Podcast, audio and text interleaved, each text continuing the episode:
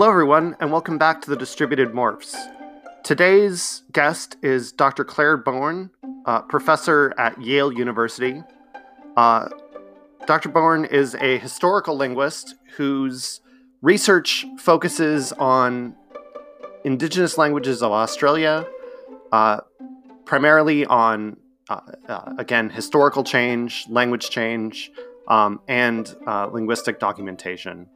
Uh, I think this episode is going to be uh, very illuminating, um, both in terms of uh, our discussion of how morphology can inform language change, um, and, obvi- and also looking at uh, a set of languages uh, that we haven't had a chance to discuss before. Um, so I hope you enjoy. Thank you.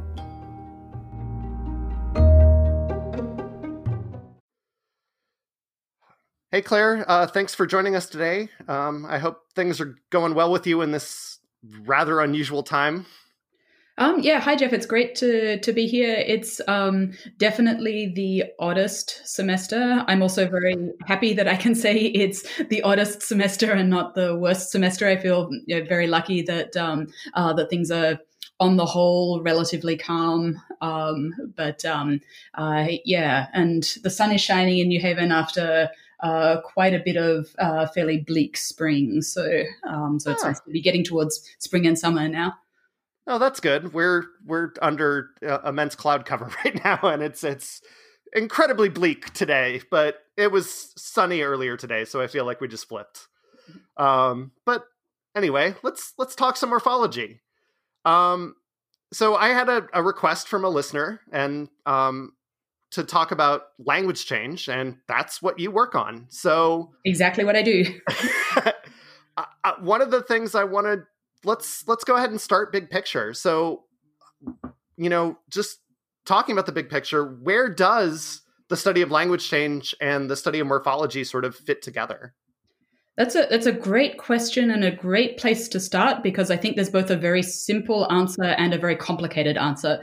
Um, so the simple answer is that morphology is everywhere, um, especially everywhere in language change, and every aspect of language change that we look at, we need to think about morphology uh, either immediately or not too far down the line. Um, so if you think about how people speak and how language changes, or how people sign, it works for sign languages as well, um, and how how language changes over time, we have uh, higher order structure. We have paragraph sentences and so on. We have words. These words have pieces. That's the morphology. Um, but when we're talking and when we're signing, we don't sign in, in or speak in individual morphemes or individual phonemes.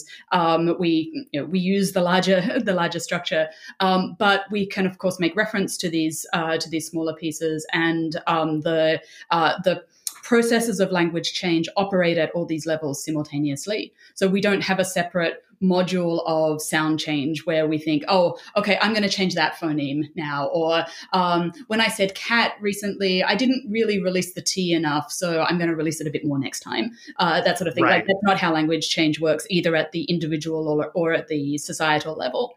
Um, when we're talking about individual words, um, we of course uh, have intuitive knowledge of the paradigms that words belong to and the the structures that words can and cannot participate in but we don't use those individually when we think okay i'm going to i don't want to have three genders i only want to have two genders. So i'm going to collapse this masculine gender into this neuter gender and uh, we're going to have a uh, yeah two two sets of oppositions instead of uh, instead of three right? That's just not how language change works but all of those things affect morphology. Um, and so when we're looking at how languages change we really have to come to grips with the word structure structures and how that relates to the sound change, to the syntactic change, to semantic change. Um, so, of course, meaning is all very closely bound up in this as well. Um, and then that all comes together. And then there's the, the bits of morphological change, which are not sound change and not semantic change and not syntactic change. And that's the morphology itself.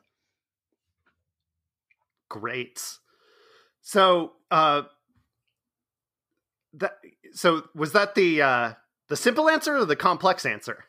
Right yeah so that was i guess that that was kind of both um, right because the simple answer is morphology is everywhere and language change has to deal with it and then the the complex answer is uh, like here here's why there are all these pieces that uh, that, that go together in uh, in morphological change. Um, maybe it would help if we had um, if I gave you an example of um, of how these sorts of things all uh, all fit together, because we can talk about it in the abstract, but it might be easier to uh, to think about a concrete set of uh, set of changes. That would be fantastic.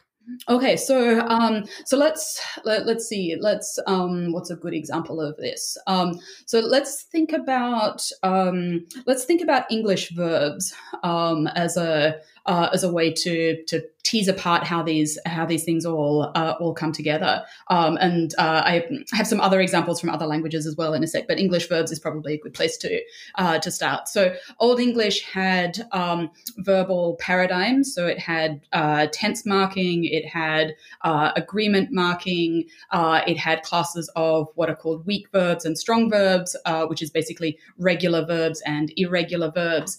Um, and um, so so your average speaker of Old English or um, uh, your baby scientist acquiring Old English um, learnt that these um, uh, that as part of speaking English, uh, Old English of the year 800 or something like that, you have uh, these different classes of verbs, and they uh, they inflect in uh, in different ways. Um, along came a bunch of sound changes in uh, the history of English, and that changed some of the structures and made some of the verb structures um, more regular and made some of them irregular. So, for instance, we had a um, so a verb like uh, like modern English sleep uh, was probably something like slepen uh, in Old English, um, and as uh, and uh, so it had a past tense um, that got reduced over time through sound change, um, and so it had a heavy syllable uh, at the uh, at the end of the word. So it became a monosyllable. It went from uh, several uh, from two syllables to uh, I guess three syllables for sleppada, um, and then to uh, to one syllable one syllable. Um, and so that um, meant that we had a long vowel sleep in the um, uh, in the, the present tense, but the past tense was uh, uh, what we now write S L E P T, right? So slept. Um, so that long vowel shortened, and so we don't say slept, we say we say slept now. Um, so that's an example of how sound change influences morphology. There wasn't a um, there wasn't a morphological change that changed the the forms of the uh, of the past tense marker in that word, but there was a sound change that shortened all long vowels in long syllables, and um, uh, and, and, so created an alternation in the uh, in the morphology. Um, we have other examples as well. So at the same time, uh, we have these uh, regular verbs like walk and walked and so on. We also have irregular verbs like um, ring, rang, and rung, or bring and brought, and uh, and so on. And so over time, uh, those verbs also got regularized. So one of the things that uh, that always trips me up in uh, in America is the past tense of dive. Um, so you know, sometimes we're way later than than Old English now. Sometime I think around 1700 or so, the past tense of dive became dove in American English, and so it was irregularized. But um, in other colonies, like in Australia, uh, it remained as dived. Um, and so we, we see some of these patterns happening as well. So that's purely a morphological change, but and it, you know it doesn't have a meaning change or anything like uh, like that. But um, so these just give you a couple of um, small examples about how we can't just think of morphology separate from uh, from phonology, from sound change. Um, I didn't give you a meaning example, but you know there are other meaning examples as um, as well about how forms split and um, and so on. Great. Um, so one of the things you've talked about is that morphology can be a, a shaper of change. Um, could you elaborate a little bit more on this concept? Um, yeah, sure. So, um, so far when we've been talking about uh, morphology and um, and morphological change, so I talked about the how sound change can end up influencing morphology, and um, we have examples of semantic change influencing morphology as well. Um, uh, I can give examples in a sec, but we haven't really talked about so what happens if you take out the sound change, take out the syntactic change, take out um, the semantic change, and so on? What's left? Um, and uh, so this is where we get into theoretical questions about what morphology is and is it separate in the uh, in the grammar and so on. Um, but one um, somewhat controversial area of language change is: do we have paradigms in um, uh, as kind of real entities in language that constrain change or that direct uh, that direct change. Um, and so this is what this uh, th- this question is about um, how um, morphology might be a shaper of change. Um, so you know humans are very good at pattern recognition. We like to have patterns in our language. Um, we uh, regularize irregular patterns and we create new local uh, local irregular patterns over uh, over time as well. Um, and so there's a there's a school of thought that um, argues that um, morphological paradigms uh, of themselves can act as attracting forces for uh, for change. Um, so one of the people who's argued this um, quite extensively is Martin Maiden um, from the University of Oxford, and so he argues that um, there are these kind of features of um, morphological features, morphological principles of organization, uh, which are self perpetuating in that they, other changes, kind of like conspiracies in optimality theory, um, these types of changes end up reinforcing these sorts of uh, these paradigms and become a kind of organizing principle for the uh, for the languages themselves. Um, so the examples that um, that Maiden talks about are things like vowel uh, changes in Romance conjugation classes. Um, so in verb conjugation, so we have an a conjugation, we have an I conjugation, uh, or conjugations with A, conjugations with I, conjugations with E, etc. Um, and these shapes tend to be tend to seem to be very stable, if I can say that. Um, they seem to be very stable across um, a couple of thousand years of um, uh, of romance morphology, even when other things are uh, are changing. Um, so that would be the idea that morphology is this it is not just um, a uh, is not just syntax or not just phonology, it's something else um, it, itself. Um, and there are other people who've organ- uh, who've argued similar sorts of things for synchronic language. So not so much as a shaper of change, but as a uh, organizing principle in people's heads. So Mark Aronoff, for instance, has talked about the morpheme as a uh, as an organizing principle in um, uh, in, in, language, which um, is a kind of intermediate layer between the semantics and the phonology, which is um, separate from the syntax and separate from the phonology, but is, is basically the, the morphology of the uh, of the language. Um, other people argue that so uh, yeah, other people argue that this is not a not a real phenomenon. It's a kind of epiphenomenon. It's something that um, comes about because language is very complicated. People like patterns. Even if the patterns don't have any kind of real organizational principle, they might still exist um, as uh, kind of uh, they're not autonomous patterns. Others would uh, would argue um, that instead we have other principles, say principles of foot structure or principles of um, other types of phonological organization, which um, or uh, meanings that get grouped together and so on. And those are the principles that govern what um, uh, what changes when language changes and uh, and how it changes. And so it may be that we see morphology, we, we see things that linguists recognize as patterns and want to ascribe uh, causation to them, but in fact, it's it's something else that's uh, that's going on. Um, this is very much a debated topic in morphology. There's a um, a lot of back and forth about the extent to which these are um, these are real ideas in uh, in morphological theory, and so that would be a great area to work in.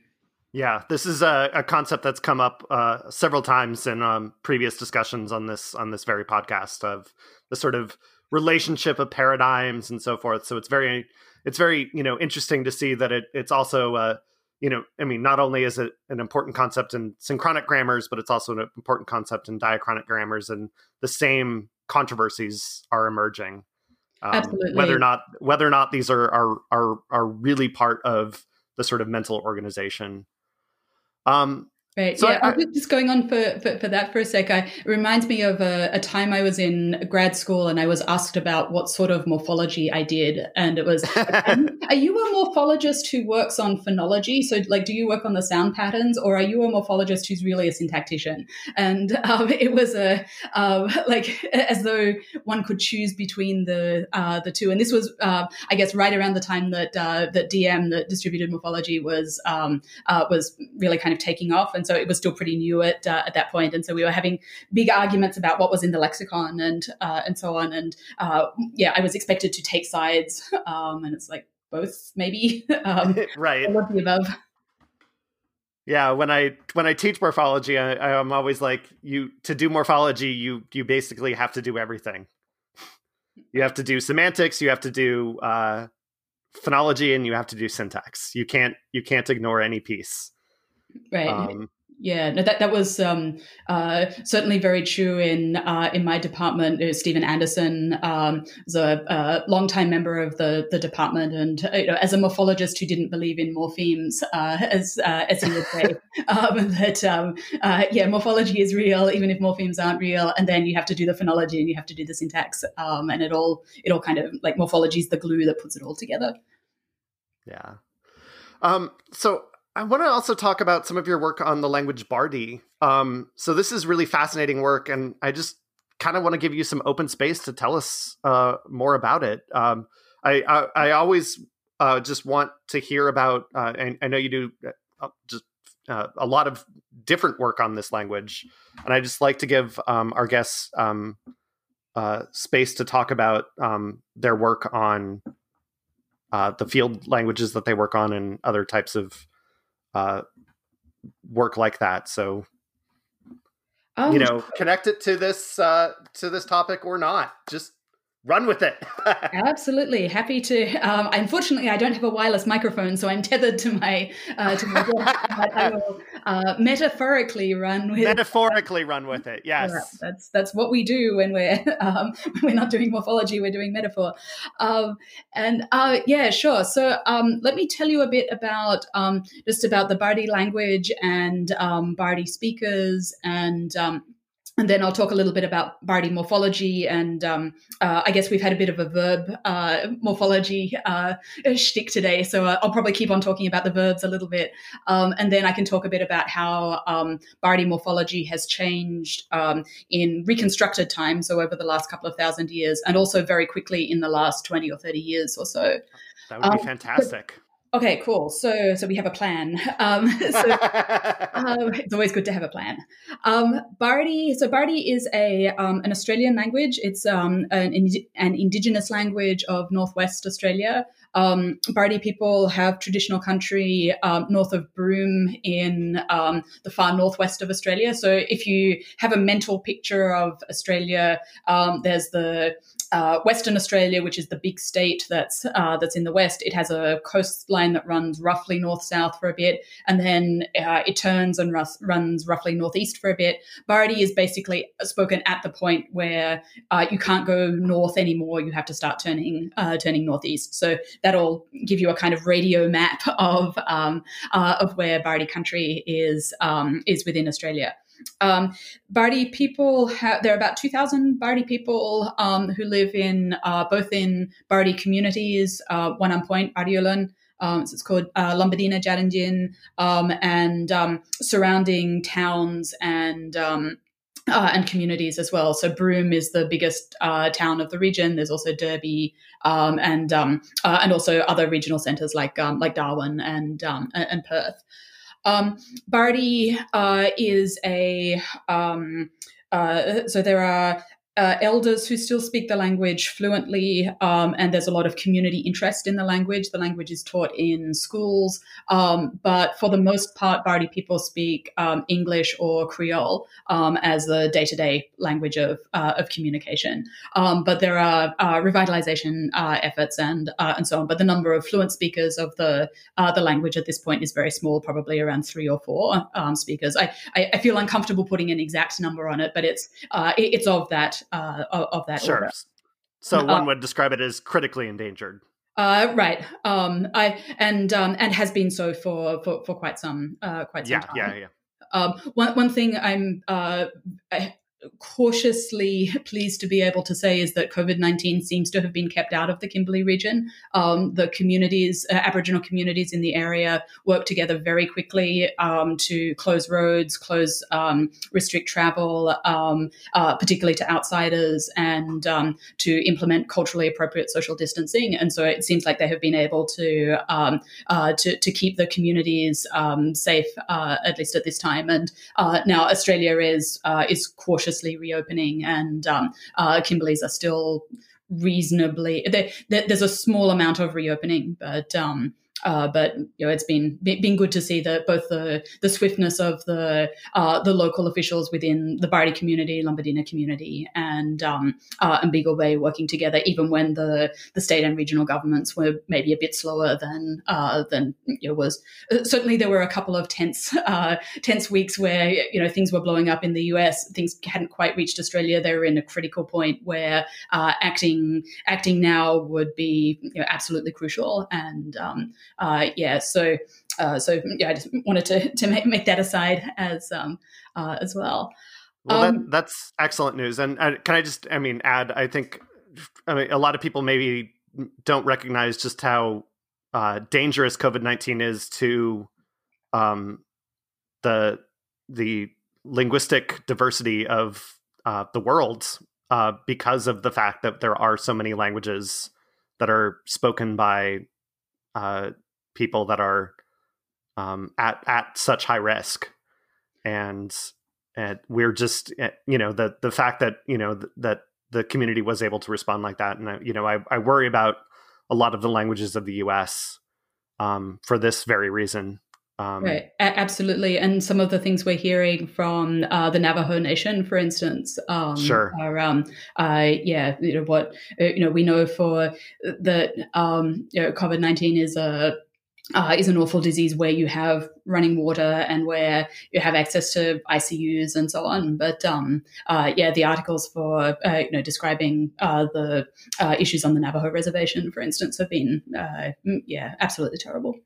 Or the attempts by out of South Dakota just to to maintain their you know their standards of social distancing and you know and the the local government's attempts to undo those. You know, it's there's just there's a lot happening that are uh, uh, you know particularly for indigenous rights and so forth that is just it you know and from just the perspective of you know obviously language is our topic but you know there's there's so much more going on Right, absolutely, yeah, and um, uh, seeing the um, community leadership around linguistic, um, well, both linguistic and social um, issues at this time. For instance, the translation initiatives um, for making sure that um, community members have access to accurate medical information in the languages they they know best has been, yeah, has been been great to see as well. So, for instance, for Kaqchikel in Ventura County in California, and um,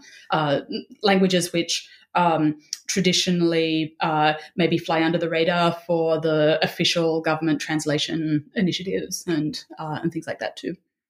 Yeah. Anyway. Um, right. Yeah. Sorry, I, di- I diverted us from, uh, from. no, no, no. It's an important topic, an important topic, and I, I do think that one that uh, people m- may not necessarily have on the, the forefront of their mind. I mean, there's so much going on with COVID nineteen that uh, uh, but uh, it, it, I'm I'm glad to hear that uh, at least you know knock on wood that uh, as of right now the the Bardi community is uh, likely um, going to to be uh, unaffected. Right. Yeah. Things things are okay for for now.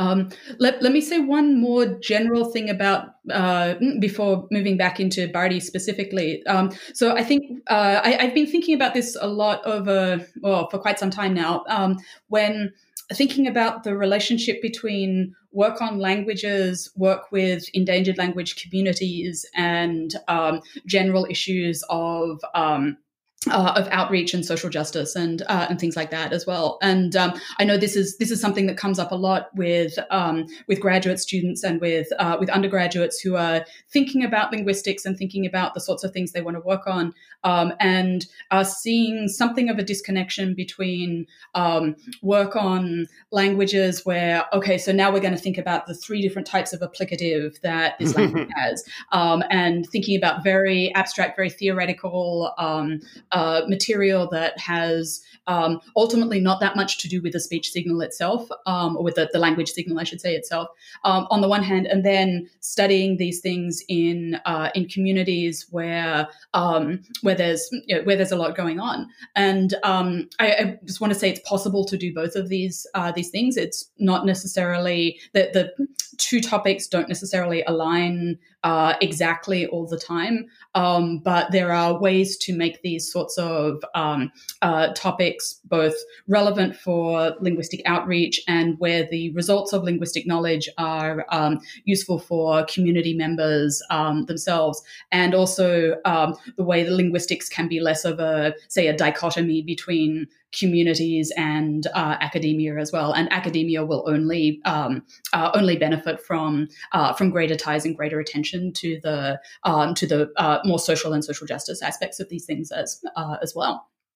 Absolutely. Um, what one thing SSILA did with their their most recent uh, abstract requirement of their meeting was they required um, all submissions to include a community impact statement, which I think was a was a great move on their part. Um, there was some pushback from it, but I mean, even you know, they get plenty of just theoretic uh, submissions. You know, you know, these are the applicatives. These are the uh, the, the the you know the uses of instrumental case and this language, but uh, I, it you know I, I, I reviewed for them and uh, it was really interesting to see you know the thought that people ha- put into oh wait there is actually a community use of the the you know the the the three applicatives of studying these applicatives and oh wait and now i can do this i can actually help with this project and right. you know it, yeah. it doesn't take it you know yeah I, I really do think you can do both um, and if you are involved in these types of work if you are involved in this work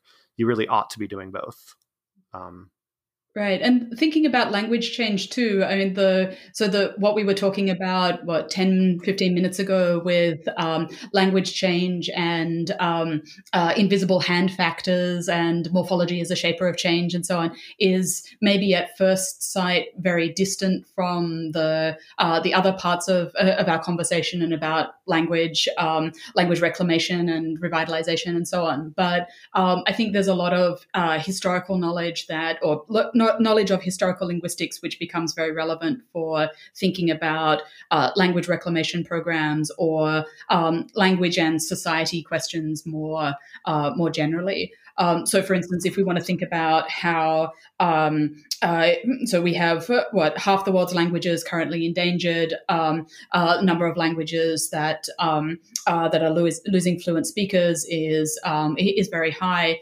Um, we're going to need to know for language reclamation programs what sorts of uh, like how how similar two languages are from uh, uh, for each other what are the social implications of saying okay this is similar to that um, and uh, potentially um, combining materials or not combining uh, not combining materials and being sensitive to um, social aspects of linguistic difference as well as um, as uh, being aware of language change types of types of things.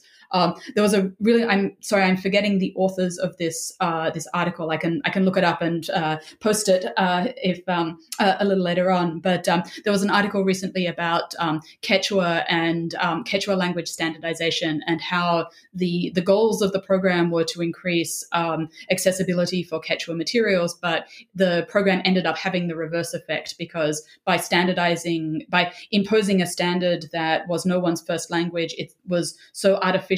It basically alienated everyone who um, had a stake in the the, the reclamation and um, uh, language stabilization process. So the the elders um, didn't want to be involved because they were uh, the uh, standard materials had forms uh, and morphology which was not um, part of uh, their varieties. Um, the kids were really confused because the kids were used to hearing lots of var- uh, lots of variation, lots of varieties from from different speakers, and all of a sudden they were getting one.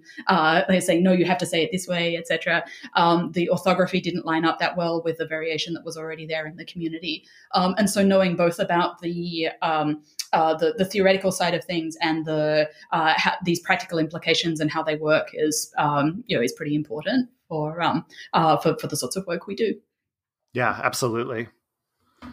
Um, so let me go back to Bardi. For, yes. Uh, now we've now talked a little about, bit of a digression, but yeah, no, an, all, an important one, and uh, uh, and so on. And so, of course, now I have to tell you about Bardi applicatives. I mentioned three Bardi applicatives. Um, let me let me tell you about um, about that. Well, actually, let me step back a little bit and tell you about Bardi morphology just um, in, in, general. So Bardi is a um, uh, not exactly polysynthetic, but kind of next door to polysynthetic. So um, it has um, uh, the verbs tend to be very long. Um, that's a technical description. Um, they, um, they, show a lot of agreement. Um, they uh, they have uh, a number of different different paradigms, and they have a lot of things in the verb which are uh, a more discoursey or um, more uh, more uh, not exactly just canonical agreement uh, types of types of structures, although they have that too. Uh, also has complex predicates, um, so they, the the verbs are bi- bipartite. They have two. Um, uh, many verbs have two two forms. They have a pre-stem or a preverb, um, and then the light verb, which carries the morphology and gives more information about uh, aspect, um, uh, participant uh, information structure, and um, uh, and things along along those lines. Um, Bardi also has case morphology. Um, it has a relatively unusual system where there's only one case marker per clo- uh, sorry one case marker per uh, per DP, um, but it's on the end of the first word. Um, so uh, if I want to say crocodile, the word for crocodile is lingur. Um, if it's crocodile in the ergative, so say the crocodile is crocodile is eating a fish, uh, it would be lingur nim. So nim is the ergative marker. But if it's a really big crocodile, then big is bordigi. So it would be bordigi nim lingur. So the ergative marker then goes on the adjective. Um, say I have a pet crocodile and it's my um, uh, my pet cro- my um, uh, my big crocodile. Um, I would say uh, ngai nim jan. Um, so ngai is I, then nim the ergative marker. Um, uh, Jan is the my, so the, the possessives themselves are kind of complicated. Um, yeah, so Ngainim Jan Bordiji Lingor, um, so my uh, my crocodile, etc., etc. Um, so that that's a kind of non non verb uh, morphological uh, example, and um, that is reconstructible right back to Proto Nyul Um, so all the Nyul languages have one case marker per uh, per phrase, which um, tends to go at the end of the first uh, first word of the clause uh, sorry, first word of the phrase. Um, it also brings up really interesting questions about what a word is here. Um, so um, adjectives are single words, um, but uh, names uh, tend to be double. So especially borrowed names from English. So titles like um, uh, I don't know, um, Mr. Jones. the ergative wouldn't go on Mr. It would go on Jones. So it would be Mr. Jones Nim, uh, not Mr. Nim hmm. Jones. Um, and there are some other nice tests there for um, for wordhood and word status as well. Um, in terms of verbs, um, so Bardi has b- both prefixes and suffixes. Uh, the prefixes are um, subject markers, tense markers. Um, there's a transitivity marker. Um, there's a reflexive reciprocal circumfix. So you get a prefix part and a suffix part that sometimes co-occur and sometimes don't. Um, and then the suffixes have let's see, um, I'm going to forget something, but there's um, indirect object agreement, direct object agreement, possessive agreement, locational agreement. Um, the indirect objects can be benefactives or recipients. Um, there's the three applicatives I mentioned. Um, there's what else is there? There's aspect marking, um, some tense marking, and then there are a whole bunch of clitics which uh, refer to phrasal items as well, which can either go on the verb or can go uh, can go more uh, more at the start of the uh, the phrase. Um, Bardi has actually changed a lot in the last 40 or 50 years or so. Um, so 40 or 50 uh, in, in, the material from the early 1970s and um, and earlier. But, but, I should mention Bardi has a very long, by Australian standards, uh, tradition of recording. Um, some of the oldest language materials for um, any Australian language are in uh, are in Bardi, um, and there's been fairly regular recordings since the the 1890s. Um, oh, wow. so we have quite a lot. We have a, a, history of what 130 years now of um, of recordings which we can do use to study syntactic change and morphological changes uh, as well. Um, and one of the things we've um, seen in Bardi since, particularly since the 1930s, but um, but also to some extent since the 1970s, um, is that there's been a lot more morphology um, on the verb that's become obligatory. Um, so in the 1930s, with the the suffixes, you would either get an indirect object marker or a direct object marker or a possessive marker. You wouldn't get all three um, or or even two of them. And um, in that way, Bari, Bardi of the 1930s looked very similar to the other languages that it's related to in the region. Um, sometime around the 1970s to the um, to contemporary speakers, all of those agreement uh, markers became obligatory. So now you have these very long verbs that have multiple agreement um, positions.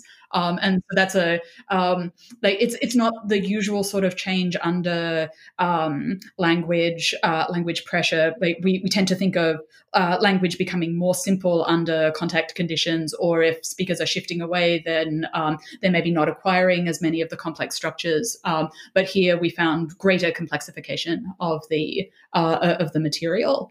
Yeah, um, that's uh, that's an interesting set of changes uh, given the the the sort of you know the number of speakers and so forth. Right. It's um, and I, I think it um, it goes along with the um, well, I, I don't know. I, I, I don't know exactly why it happened, but it um, I think it's pretty clear that in the history of Bardi, um, there have been relatively few partial speakers, um, as in people usually either speak Bardi um, or they uh, they understand it, but they don't speak it uh, much themselves. Um, and so these um, uh, the so the people who speak it tend to speak it very uh, very well and use it a lot, and so there's um, uh, opportunity for the people who are acquiring Bardi to acquire a pretty broad range of um, uh, of the the syntactic and morphological structures of the language. Um, whereas in other cases where the um, e- even though um, a very large number of Bardi people weren't uh, weren't able to to acquire it, um, in part because of the the ways in which boarding schools worked in the in the region and um, uh, removal of children to boarding schools in um, uh, in areas uh, around Derby and um, separation from grandparents and grandkids. Um, in um, uh, in particular. So even when the family units were largely intact, um, the uh, and so th- this was um, a- an area in part of the stolen generations, but maybe slightly less affected than than some other areas of Australia. Um, but the um, but in terms of linguistic continuity, um, there was a great deal of dis- disruption, particularly in the 1960s. Hmm. Yeah. Yeah, so so that's um, part of the things that have changed over time. Um, one of the things that um, so uh, actually coming back to the three applicatives, uh, the uh, maybe this is a good place to, to, to end. So this is one area which I think has also changed relatively uh, relatively fast. Um, so yeah, so Bardi has three applicatives. Um, one of them is an engma, ng. Um, second one is engma that alternates with nga, um, and these are actually cognate with the instrumental case marker um, as well. Um, and then there's a third marker, ngan, as well. So engma, a palatal nasal, in uh, ny. Um, and um, they they occur in two different positions in the uh, in the the suffixes. Um, the first applicative goes right next to the root, um, and it changes the transitivity of the verb. Um, so the difference between the verb, to, so the verb root to go is jidi, um, and the verb root to touch someone is jiding. So it's the it's go plus the applicative. Um, and um, the go is intransitive; it takes intransitive tense markers, etc. Um, jiding touch is um, uh, is transitive; it takes the transitive forms. The subjects are in ergative case, and so on. Um, so that and there are a number of verbs that alternate like um, like that. The second applicative is um, so it's a very similar sort of form. It has etymologically the same uh, the same marker, and it adds a an adjunct to the uh, to the clause. So if I want to um, go along with someone, then um, uh, so the word to to walk is one of these complex predicates. Um, so ruol nganyan, um, I'm walking along. Um, say uh, Jeff and I are walking uh, walking somewhere. I could say uh, ruol nganyang. Um, gal Jeff uh, Jeff uh, no Jeff uh, Jeff sorry um, going along with uh, with Jeff um, and so that um, adds a um, uh, it adds an adjunct. It doesn't change the transitivity of the the verb. The the verb is still formally intransitive. Um, the subject doesn't take ergative case and so on. But you add an additional um, additional participant to the uh, to, to the clause.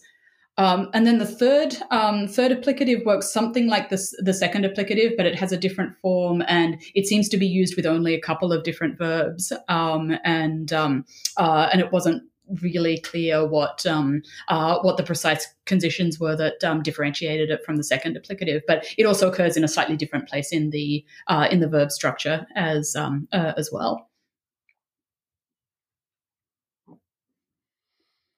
I should also probably say that these um, applicatives, um, so they they relate to the instrumental marker, and using the instrumental marker as a um, as an applicative is found in I think other Nyul languages, but these aren't very much attested in the early sources. So they also seem to have arisen uh, within the last uh, 40 or 50 years or, or so, um, which I, th- I, think is really nice because we, we think of morphology as being quite stable. Um, and um, where some of the arguments around morphological change and syntactic change and so on are that these, um, these items of language don't change very fast. And so they're good examples of measuring um, remote genetic relations and so on. But uh, but there are cases, um, and actually quite a number of cases, where these morphology um, uh, where this morphology changes pretty quickly um, and you know, is definitely not uh, not good for um, for showing cognacy or something like that.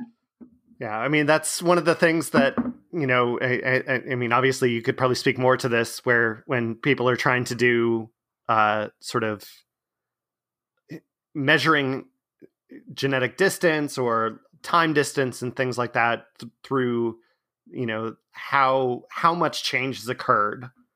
You know like you could go back to glottochronology and things like that where they they say ah this many sound changes have happened so we can use this mathematical formula and say ah these languages are this distant from each other but we know that language change doesn't happen at a at a sort of steady stable rate Right, um, exactly. Yeah. I, I, have no problem using mathematical formula to describe language changes, but they can't be single numbers. They've got to be distributions of rates to like Right, right. Yeah, absolute to, to start with.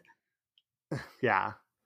Um, do you have any final thoughts that you would like to leave us with or um you don't um, have to. I don't want to put you on the spot, but Uh, I, I, think that's that's pretty much it for now. But I am happy to answer questions. Um, I don't know what's the best way to do this. Maybe on Twitter um, or okay. I can. I'll put your uh, uh, your Twitter handle on the in the description of the episode, so right. people can find you. Yeah, that's probably the easiest way to to do it. Or um, Jeff, when you publicize the the podcast, if you want to tag me on it, I'm happy to uh, happy to answer questions about things that uh, that come up if um, uh, yeah if needed. Absolutely. Thank you so much for being here. It was uh, absolutely fascinating. Oh, well, thank you for thank you for having me, and I hope we'll get to see each other uh, again in person before too long. It's, yeah, you know, whenever whenever that uh, whenever we're allowed to travel and have linguistics conferences again. Right. Yeah. But this is a decent substitute in the meantime. yes. Yes, indeed. Well, thank you again and uh, hope to see you again soon. Okay. Thanks. Bye. Bye.